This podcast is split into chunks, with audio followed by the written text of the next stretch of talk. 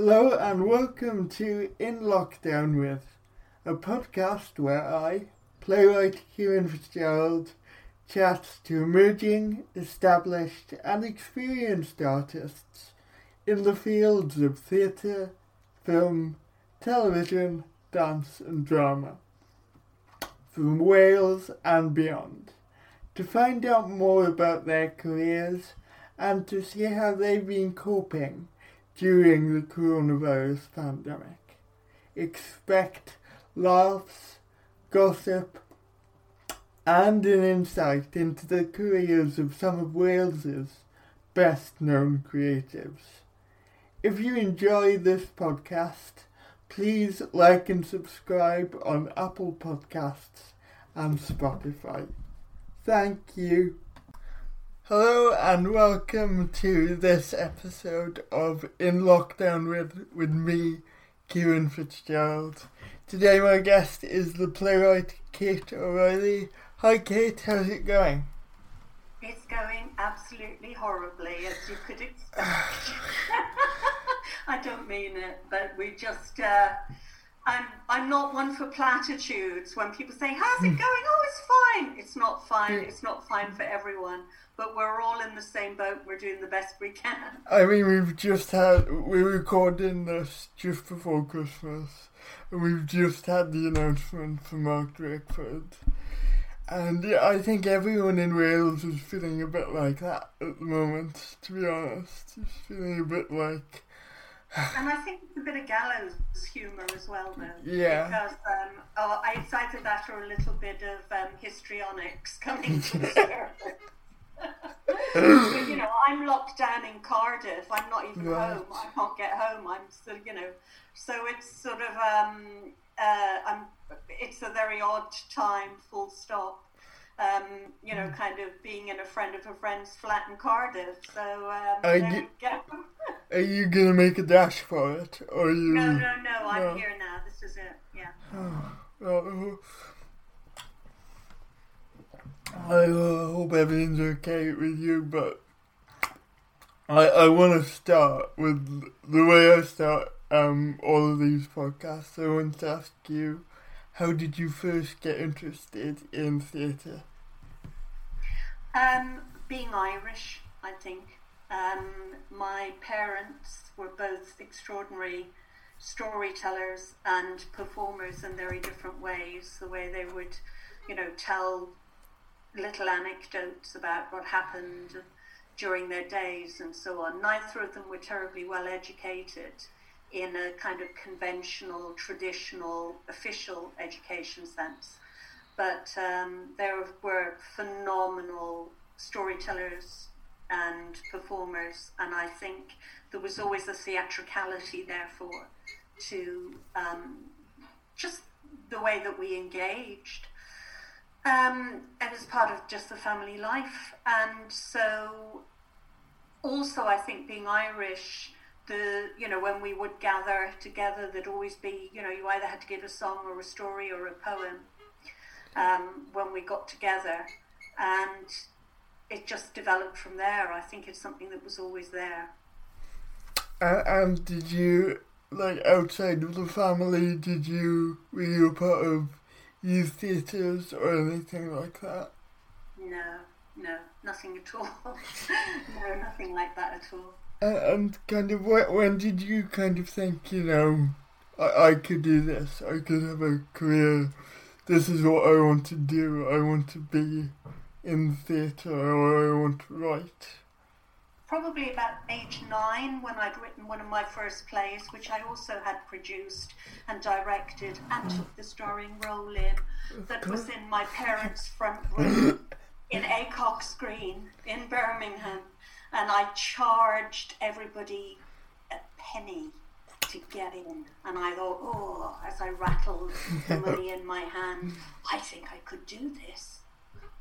I wish I'd kept the business acumen I had when I was a kid.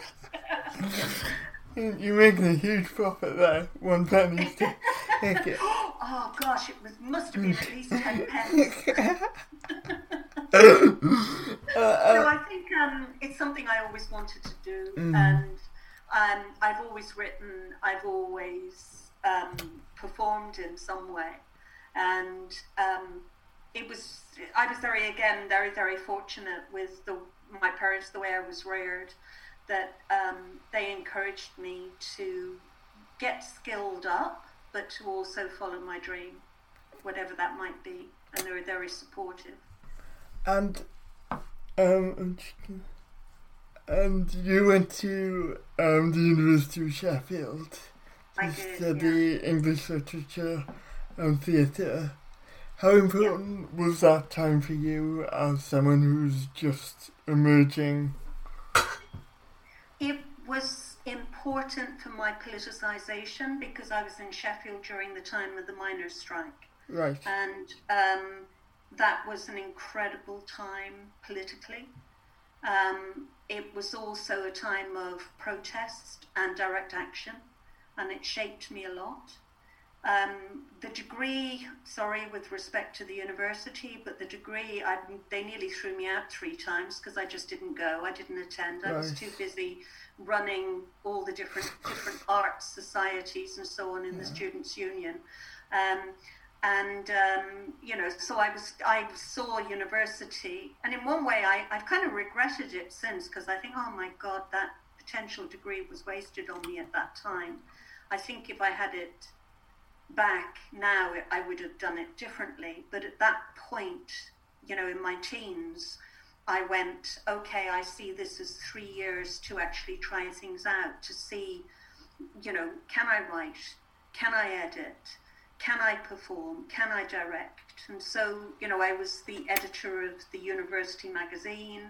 Um, I w- was very much involved in the kind of drama society and so on.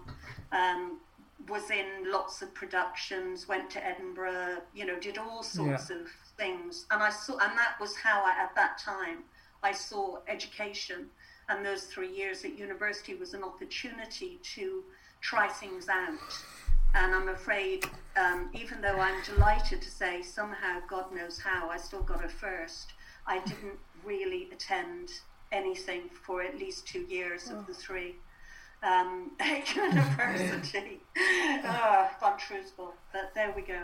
And like, did you see yourself as mainly a performer at that time, or were you? At that time, yeah, yeah I did, and um, I was always writing. I, I'd write my audition pieces, because I got so frustrated because parts for women were just terrible, you know. And I, I, um, it'd either be thirty of us all lined up, all going to do Antigone, you know, or a, you know, an yeah. audition piece with a bit of balls in it, a bit of bite.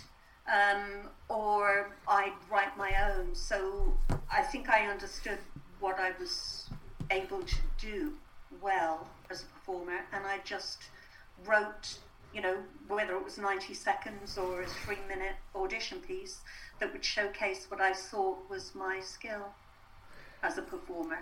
But it was very much a performer mm. to, to, to begin with, yeah. As a writer, I was always far more interested in um, long prose form. And right. then the penny dropped one day that I could actually do a script. I could write a play.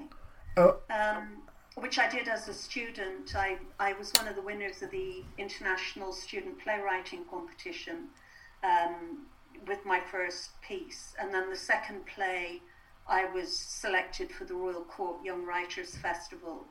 Um, and my third play was also um, at the, um, I think it was second wave at, um, oh, um, Chats Palace back in the day. So, you know, I kind of went, wow, mm. obviously I can do this quite well because people are picking me up and giving me workshops and giving me opportunities.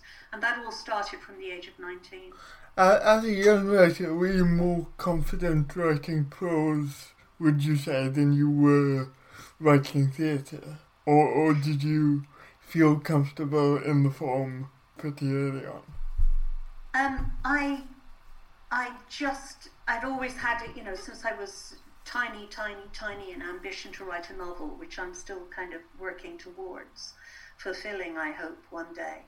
Um, so I think it was just because I was such a bookworm when I was a mm. child and you know telling stories and performing was something that we all just did it was all just it's you know be dinner time my dad come in from work and he'd just stand in the kitchen and have us all completely enthralled wow. while he was telling us what had happened that day. And so i think for me the writing and you know it was like the novel or the you know because I read so much and I loved I used to read all the all the novels it took me a while. I think I was I was 14 when I um, I read King Lear which is still one of my favorite plays um, and also Who's Afraid of Virginia Woolf and reading those two full plays at that age that's when I started mm. going oh maybe this is something I could try to do.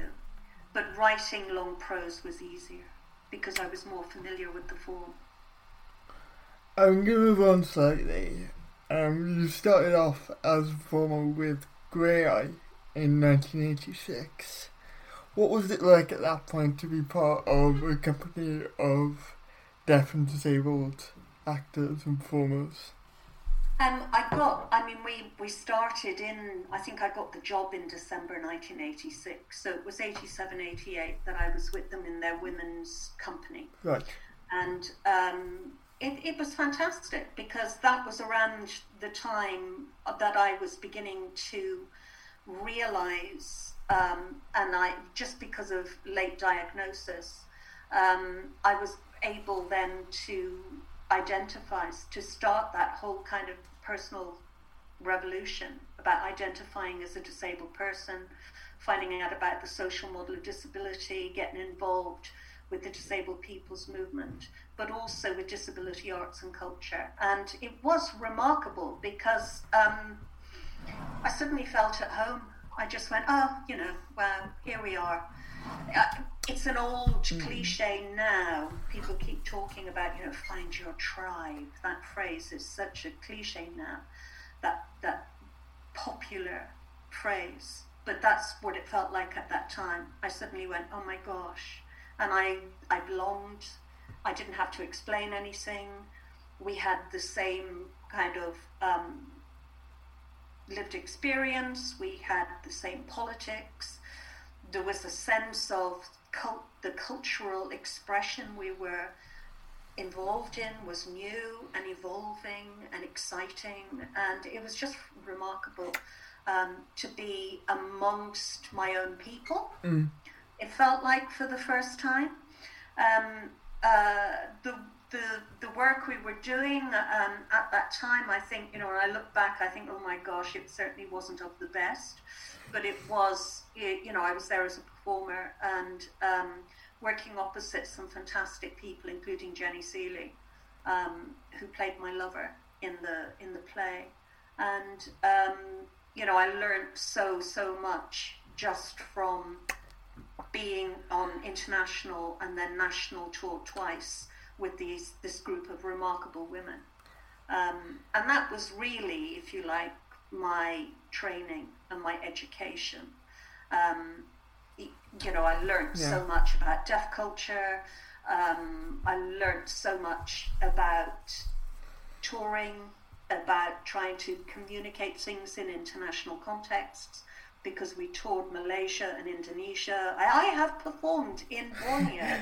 in Sarawak. What, what know, was that like? Because I can't imagine that those countries at that point anyway would have been the most inclusive countries in the certainly world. Weren't. I mean, but it was the it was the year of the disabled person, um, which was how this particular Graeae show ended up going off, you know, and touring Malaysia and Indonesia, and. Um, it was very difficult in many ways because we rock up to places that were completely inaccessible. Um, I can remember one time, Jenny talks about it as well, um, where we rocked up to a place and we, instead of doing our show that evening, we actually did a structured improvisation of us arriving in a completely inaccessible space.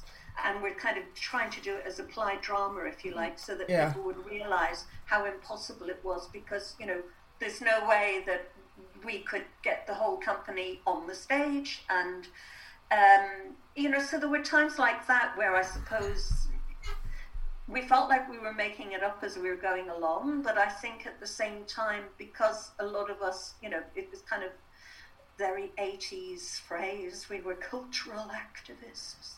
Um, you know, I think we would really, really try to communicate as well as we could with honesty but humor uh, the inequalities that we yeah. were facing, particularly in other places, as I say, that perhaps hadn't had the kind of disabled people's movement that you know I had benefited from here in the UK. And do you think that changed the perceptions or altered the perceptions of the audiences you're performing to? Who knows? You know, I, yeah. I, I, was talking about this with Ruth Fabby the other day um, from, from Disability Arts Cymru. Um, we were on a, a, a, talk together and we basically said, you know what, we've been having the same conversation for 30 years. So um, I think here also in, in the UK, it's it feels like everything is, is goes around in a cycle. Mm. I think so many of the the advances that we've made and the struggles towards more equality um, are being eroded again, particularly uh, obviously under this government, which the less said about the better, frankly. Um, yeah, uh, but it's ideological and disabled and deaf people, we are being targeted. And it's deliberate. It's deliberate. It's oh, like, of course it is. It's ideological. Yeah. It is completely deliberate. Uh, and you know, it's time for us to actually mm. start becoming active again. And I think a lot of people are, um, you know, realizing that uh, uh, as well. So, regard as to changing people's minds, sure, who knows? I'd hope yeah. so, but sure, I don't know. Fair enough. Um, I wanted to ask you about the disability rights movement next. Um, in the 80s and 90s. Kind of, how, how were you involved in that? And like, how is that? Oh, I, it, it very, very much on the margins. Um, I, um, uh, it, it also was um, a wonderful, extraordinary, expanding educating time. But from the late 80s through into the, the mid 90s, I was involved with um, various days of action with Dan, with Direct Action mm. Network, but I was very much on the periphery. And um, but I, you know, there were a couple of days of action I was involved with, like for example, you know, um, we were talking about this the other day, Sara Beer and I we're talking about um, the Day of Action in Cardiff in 19, I think it was 1994. Um, you know, where a group of us had brought the centre of Cardiff to an absolute standstill. And, you know, there were some extraordinary actions being made by, by um, amazing, amazing activists you know, kind of chaining themselves to trains and stopping the trains in, in you know, Queen Street and, and Central, Cardiff Central.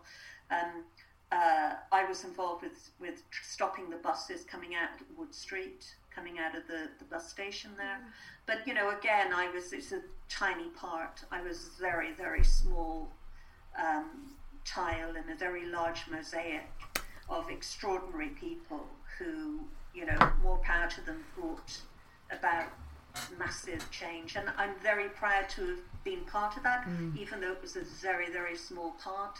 But it hugely impacted on me about, you know, direct action and um, being the protagonist of your own life and actually really mm. confronting inequality and social injustice when you come across it. And has that translated into your playwriting as well? Oh, yeah. Yeah, I mean, I started off in, in applied drama. I mean, my, my specialism originally, I was very, very fortunate. I, I was trained by Augusto Boal himself um, over a period of six years in um, Theatre of the Oppressed, Forum Theatre, and going into the Rainbow of Desires. So um, I, I was incredibly fortunate to be part of the group that um, Adrian Jackson had got together at um, London Bubble um, back in the day, back in the 80s. it started when Boal was coming over and kind of working with specific groups in different places across Europe while he was developing his games for actors and non-actors.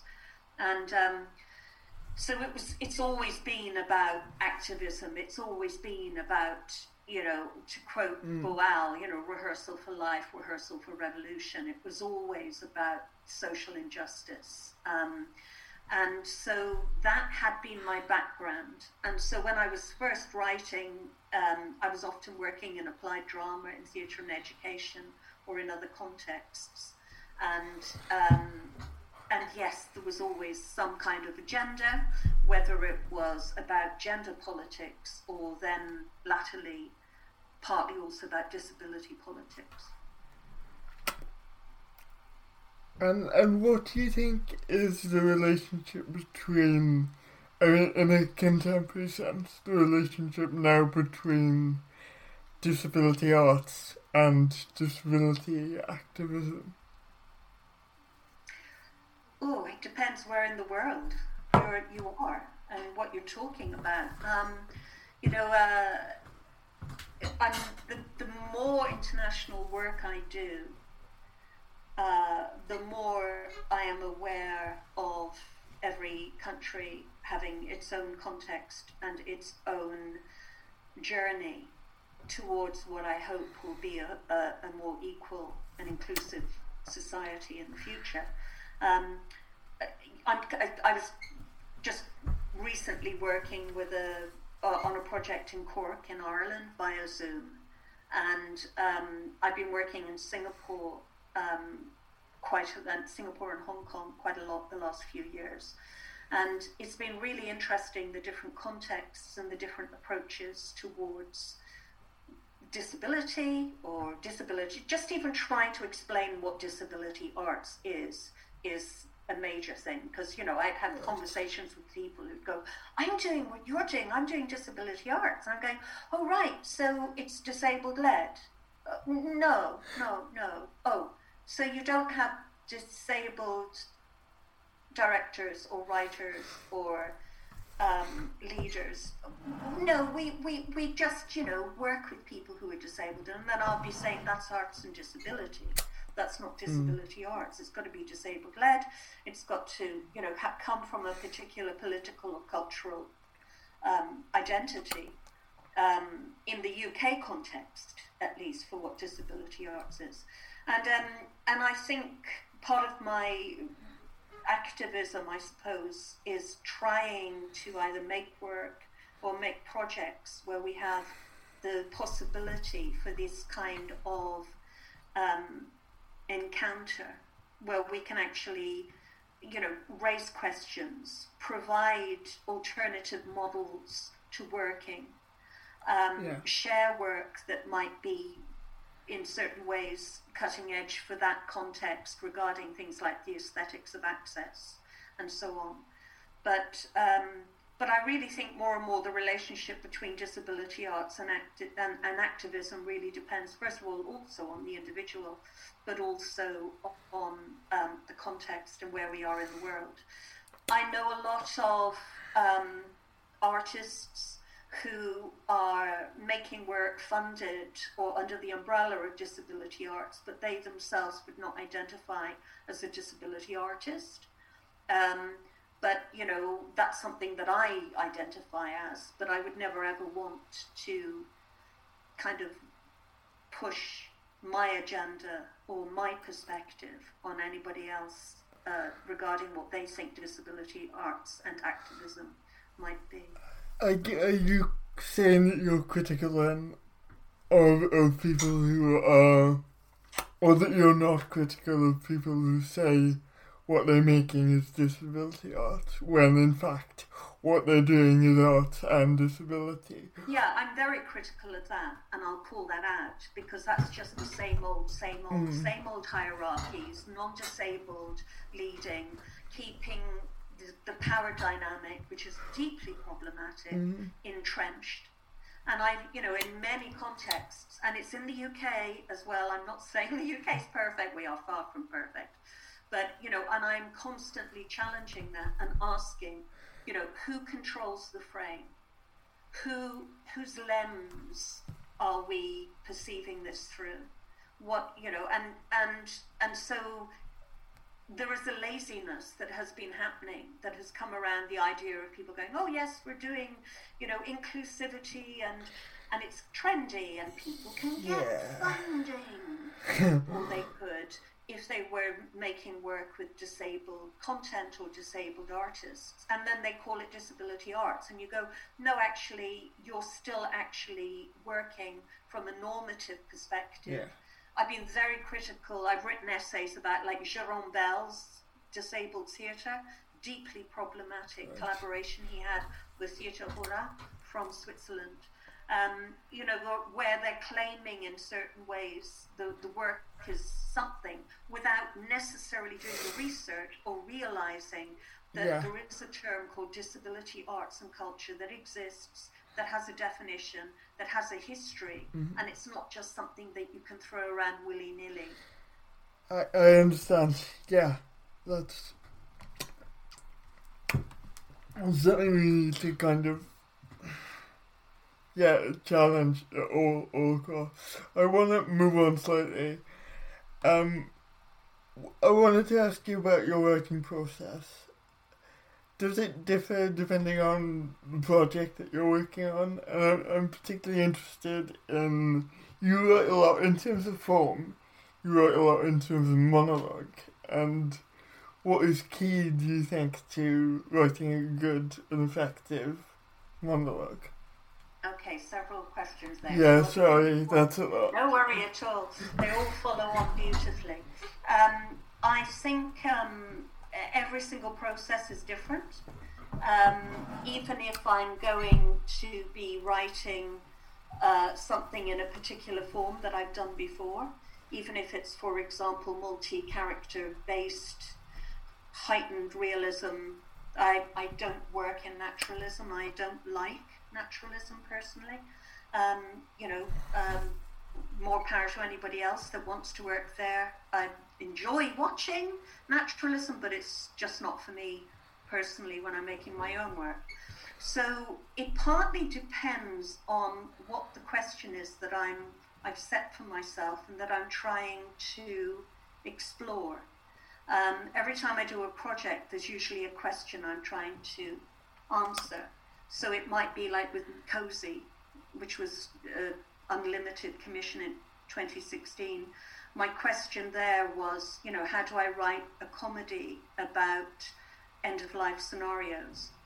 Um, and so that will also determine what my form is and what the approach is. Because what I decided, for example, for that, I went, okay, let's do something that's really emotionally engaging, that's character driven, relationship rich. Mm-hmm. Let's write, you know, uh, uh, about three generations of a particular family, and it's going to be really dark, dark gallows humor. Yeah. Because I think laughter allows you to shine lights into dark, scary corners. So that would be very, very different as a process to when I've done the last show that I did um, this year. Just got in before we went into lockdown was the Beauty Parade, which was at Wales Millennium Centre, which I um, co-directed with Phillip Zarrilli.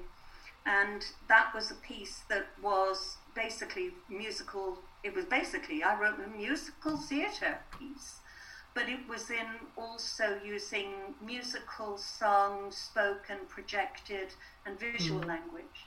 Um, so, you know, that was a very, very different process from other things that I've I've done. And the collaborators are different, and the relationships mm. are different, and um, be, but because I'm always trying to put the aesthetics of access right at the heart of the works that I'm doing, um, there's always some kind of experimentation and thinking about what can we do with the aesthetics of access um, to be creative and and as much as we can, you know, kind of inclusive. But regarding the monologues, um, I started writing a large body of work called the D Monologues. It's, it's been published as that and also in my atypical plays for atypical actors. Um, the D Monologues came about because I was so frustrated uh, that we had um, very poor representation of difference in the plays that were being written, and I was also getting frustrated by non-disabled people creeping up, as um, as I put it in mm. my play Peeling, which I did for 2000, 2002, nearly 20 years ago, um, with uh, uh, are, are you responsible for the term creeping up?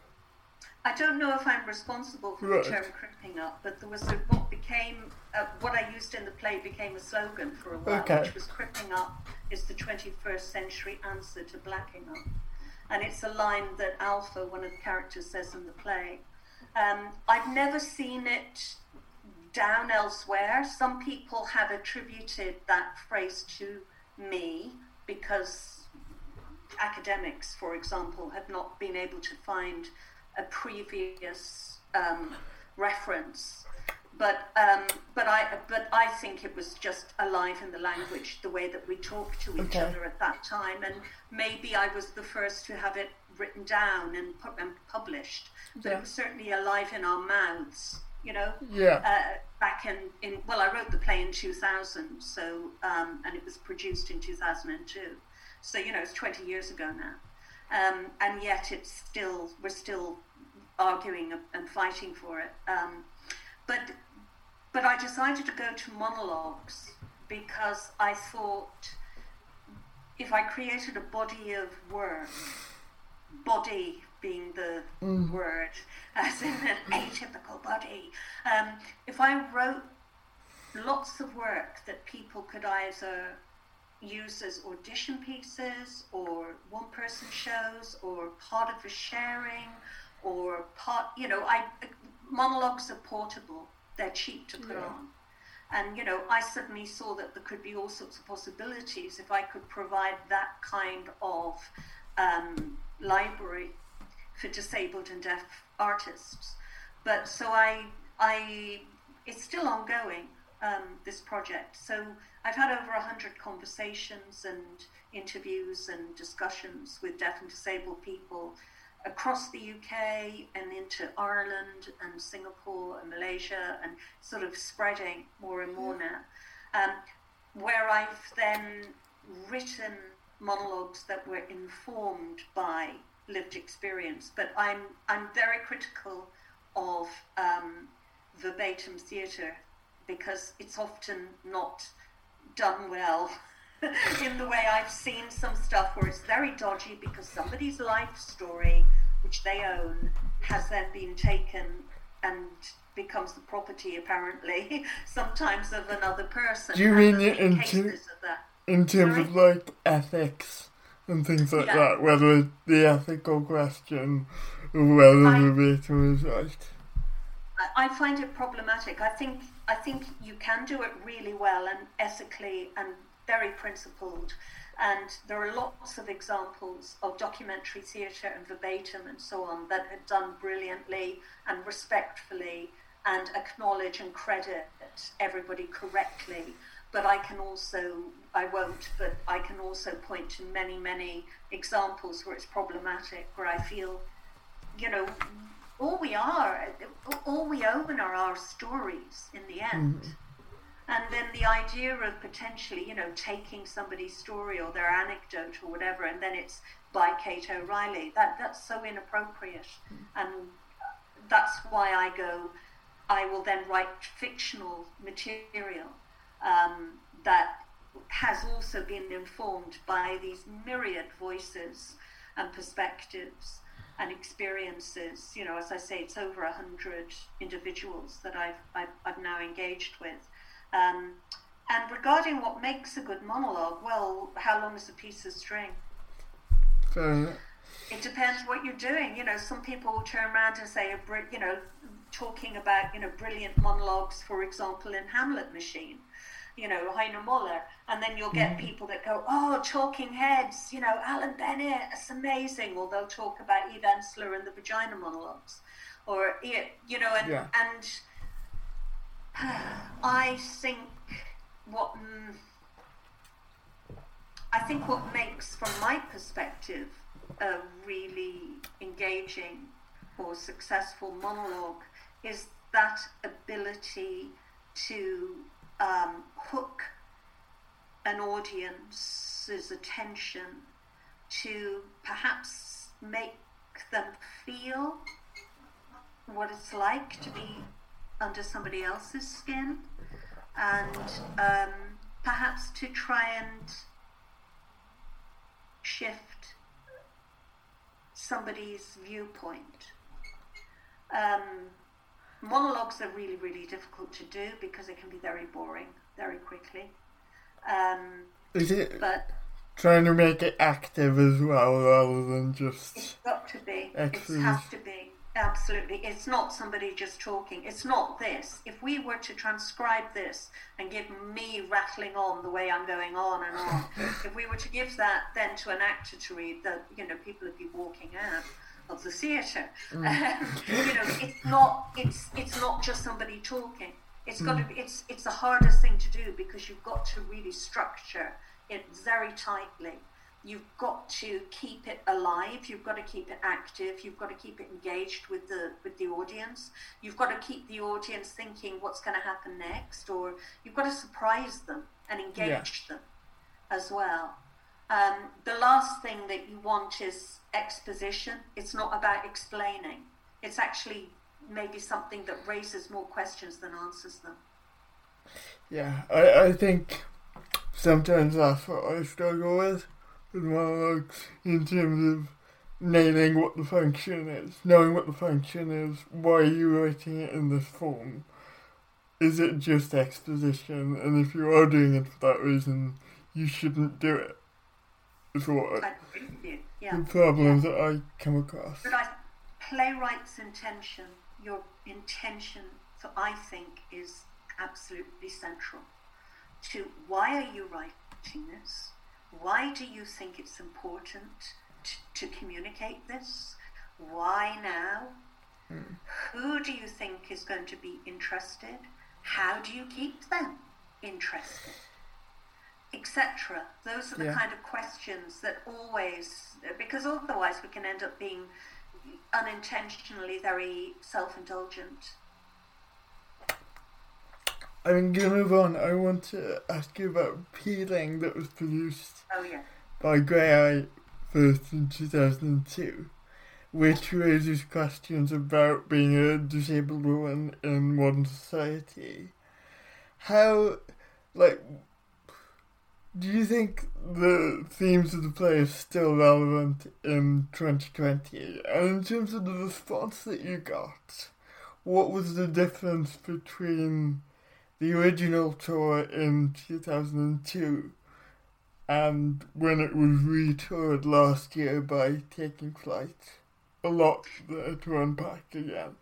Um, Yeah, it's kind of crazy. I, you know, 17 years later, after its premiere, we and the questions that the piece raises are as fresh and pertinent as they were, you know, at the beginning of this millennium when when it, Jenny Sealey's fabulous production um, was first done.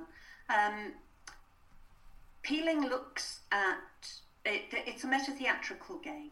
So the game we play is that there are two disabled and one deaf performer, actress, or actor, depending on the different characters, identify their jobs in different ways. And they're the chorus of a postmodern production of the Trojan women then and now, which kind of is going on around them and in spite of them often. And they're basically on stage throughout, shoved behind scenery because the theatre is inaccessible. So the three of them are kind of chatting and talking and, you know, kind of there partly in the, you know, behind the scenes whilst the real actors play, yeah. perform the real play. And, and then there are moments when they're on as the chorus. Um, the piece looks at war, genocide, rape as a war tactic, and um, women's control over their own body and their own reproduction, which is a big issue within disability in particular because you know we're still hearing stories of force people being forcibly sterilized um, and other things happening without even people's no- knowledge Um, and also, it, it, it very much looks at the what your relationship is to the industry when you are deaf or disabled in our industry, in the theatre, mm. in live performance. So, um, so it's very, you know, there's lots of jokes that are, you know, in jokes within theatre. Um, I quoted what Alpha says earlier, you know, blacking up is the, uh, the sorry, cripping up is the 21st century answer to blacking up. Um, so, you know, it, it, a lot of the politics and stuff that were resonant and alive when I wrote it in 2000, unfortunately, we haven't moved on. Or we haven't moved on fast enough. I think there has been some improvement. It's a bit shocking that yeah. two decades after writing something, the reviews are still going, this is groundbreaking, this is extraordinary, this is radical, and I'm going, and it was first produced mm. 17 years ago. Is it like? I mean, oh. it's also just been in America as well. Last year I had, um, I think it was 2018, Taking Flight did it, and then they toured it into England in 2019, right. I think. Um, and it was Sound Theatre um, in the US did it um, yesterday, uh, last year in 2019. Um, and the response is critically um, both to the Taking Flight and to Sound Theatre productions in the States. Again, it was extraordinary where they're kind of talking, saying these are stories we haven't heard, this is very new and fresh and radical, and it's a play that's 20 years old. But what do we as disabled artists need to do? What can we do? Like, if it's. Think, yeah, wow. I think. I think first of all, I really, really want to, and you know, and I'm excited by you, sir. Oh, thank you. Um, and I'm excited by younger artists that are coming up who are political, who are kind of maybe um, asking the kind of questions that you are. Because um, I feel there's a disjunct at the moment between, you know, some of the, uh, the, the, the old broads like me who, you know, were knocking around and lying down in front of buses in the 1990s mm-hmm. and, you know, kind of like very proudly identifying as disabled. And then coming across a lot of younger generation artists who go, but actually, I don't identify as disabled because A, I don't want to put any kind of label on myself, and B, um, you know, I think that's reductionist. Um, and of course, I would never ever want to, as I said earlier, I would never ever want to kind of, you know, force my agenda onto other people. I think every, you know, every generation comes with new blood and new ideas and new energy. But I think, and I, I think having um, great awareness of the social model yeah. of, of disability really helps because I was talking today with a student in um, Cork at, at, UCC who was interviewing me about the project I made in Cork with Sara Beer recently. And she was saying, over here in Ireland, nobody wants to call themselves disabled because they're a bit embarrassed or they it's a you know you're saying that you're useless if you're disabled and I was saying, well, this is the trouble. This is why we have to have wider known that actually it's not us. It is, the, you know, yeah. it's society, the attitudinal and physical barriers that are disabling, not the body. There is no shame with the with, with being disabled. The shame is mm. The social construct that uh, you know we're not more inclusive. so I think. Uh, to begin with, I think being a bit more political mm. or having a certain broader perspective, perhaps, to see about social injustice. I think that's something, and it's not just to say, I think everybody, whether it's about Black Lives Matter or the Me Too movement or whatever, I think we've got a great opportunity with this kind of amazing people, an amazing time now that, that feels really mm. political and feels really engaged and feels really creative and I, I just want to have a bit more intersectionality um, and and uh, and pride, pride uh, us. And what do you say to like big companies or kind of quote unquote mainstream companies a bit reticent or a bit afraid of, you know, maybe saying the wrong thing or doing the wrong thing, but want to want to work with disabled artists, but don't maybe know how. I think I've been really. I mean, I think that you know, I did a lot of banging on doors and a lot of conversations and a lot of disability awareness training and a lot of mentoring um, with different large companies over the years. And they would be fearful and, um, you know, whether it was just I'm too tub thumping or I'm too in their face or something, I don't know. The, the fault may have been with me or it may have just been the time. Um, now I am delighted to find that I'm being invited more and more to actually have those conversations and being viewed as somebody that you know has been doing this for a very long time and you know seen as one of the pioneers of the, of the aesthetics of access um, you know kind of over the last 20 years plus um, and I've actually found that I don't have to necessarily convince quote unquote mainstream companies so much now. I think people, um, maybe I'm just also very fortunate that the people that I've been working with are people that want to have greater representation, more inclusivity across, you know, right the way, whether that's to do with, you know, age or, you know, cultural heritage yeah. or, or, or, or disability and so on. But I used to have to really try and argue um, that you have to see it to be it. And because we weren't having much representation of difference mm-hmm. um, on our stages, that, that that was problematic in many ways. But I think also on top of that, it's something I've, I've often spoken about theatre, which is, you know, this place supposed to be about celebrating all the possibilities of what it is to be human has been very, very narrow in who is assumed to be on that stage yeah. and whose stories are important to be told.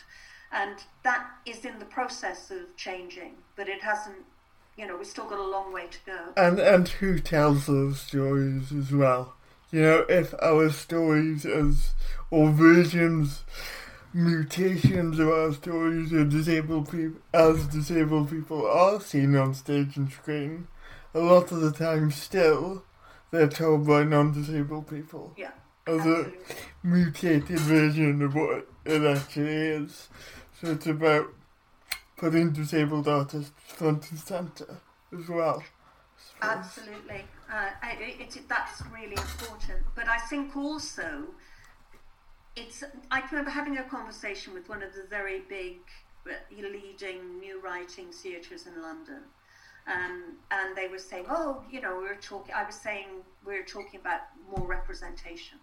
And I was talking about, I was asked and said, uh, you know, you, do you want to get more diversity culturally into your building? Mm-hmm. Because they'd just been telling me that they had worked with, uh, with um, uh, a disabled artist, or rather, it was an artist who used a, a, a, director who used a wheelchair, but they didn't identify as disabled because they were really, really able to do stuff. Right. And I went, but that's not disability culture, and that's not a diversity. That's a diversity in body. If you want a diversity in body, that's fantastic. We need that anyway.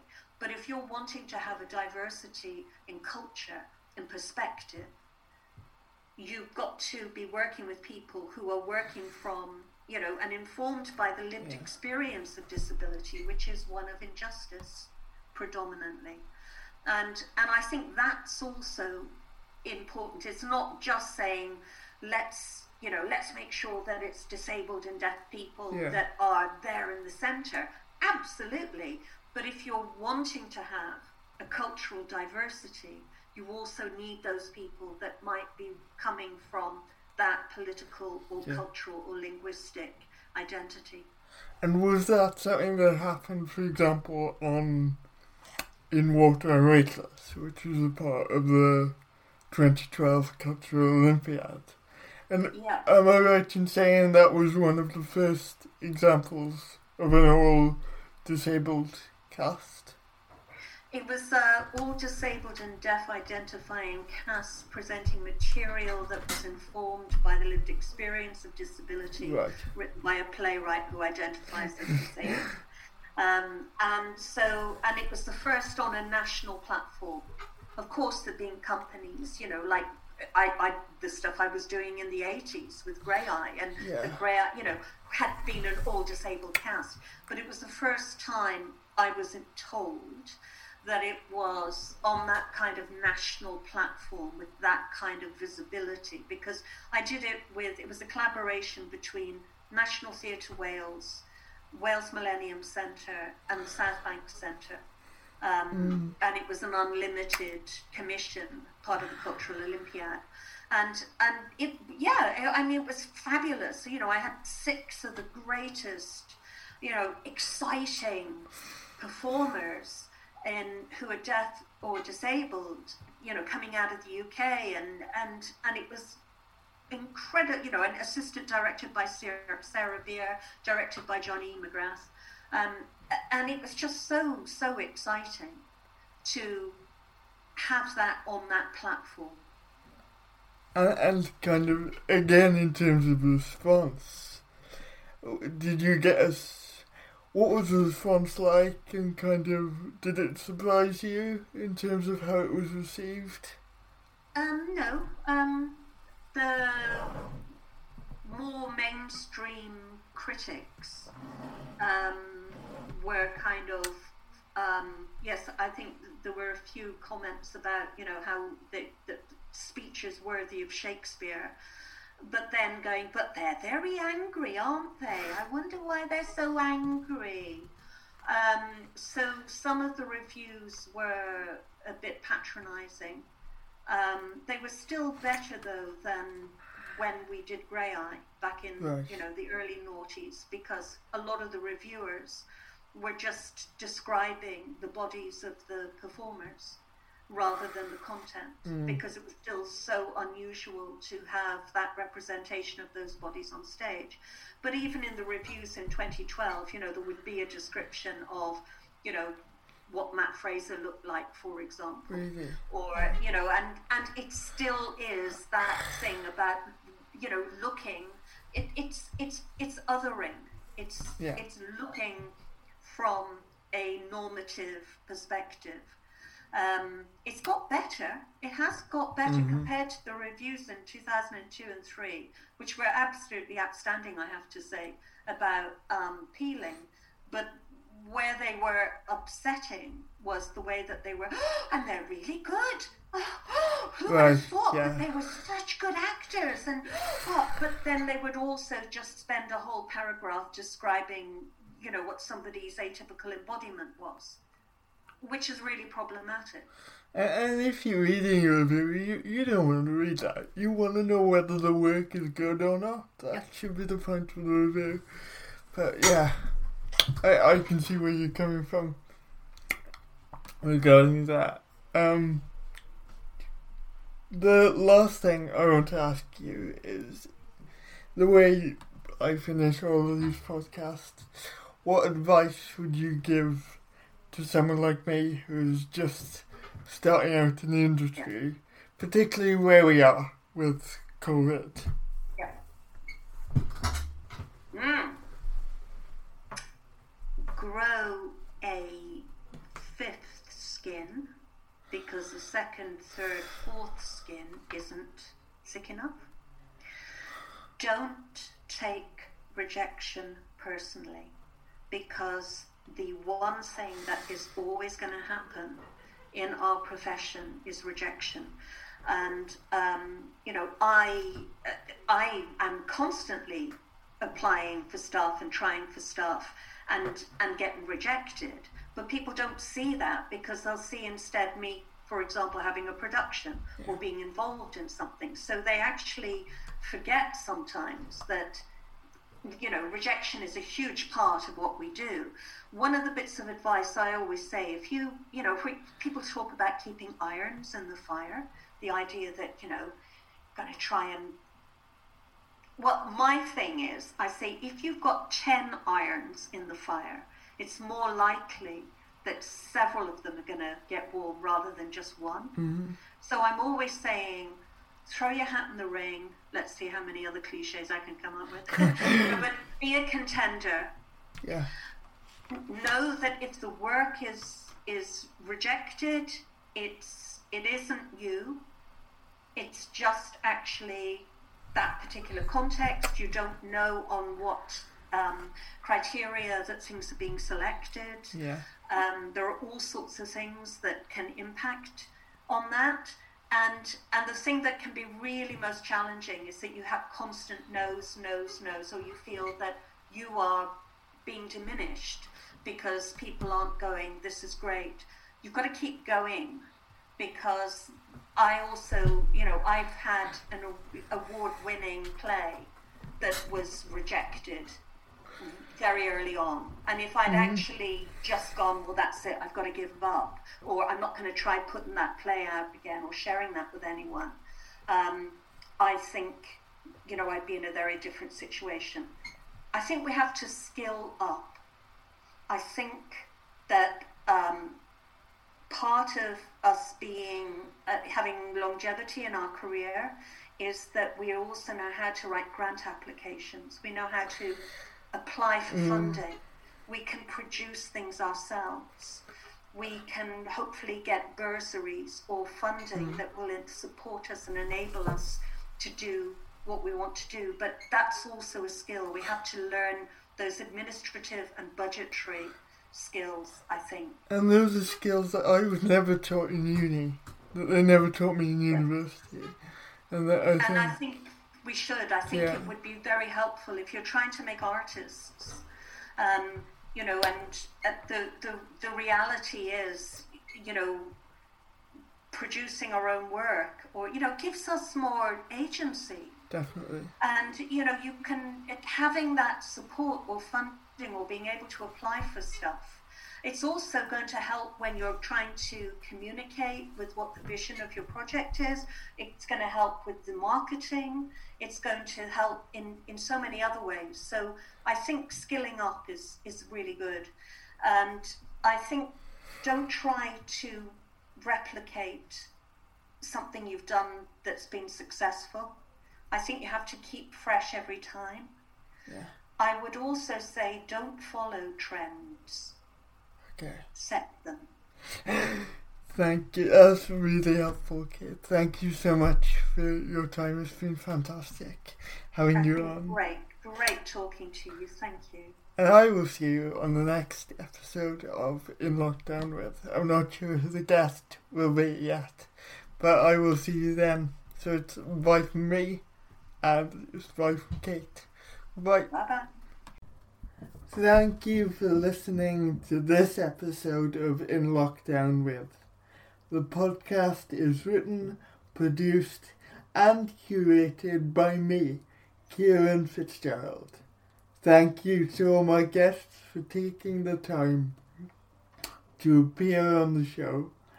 If you enjoyed this episode of In Lockdown With, please consider liking or subscribing on Apple Podcasts or Spotify.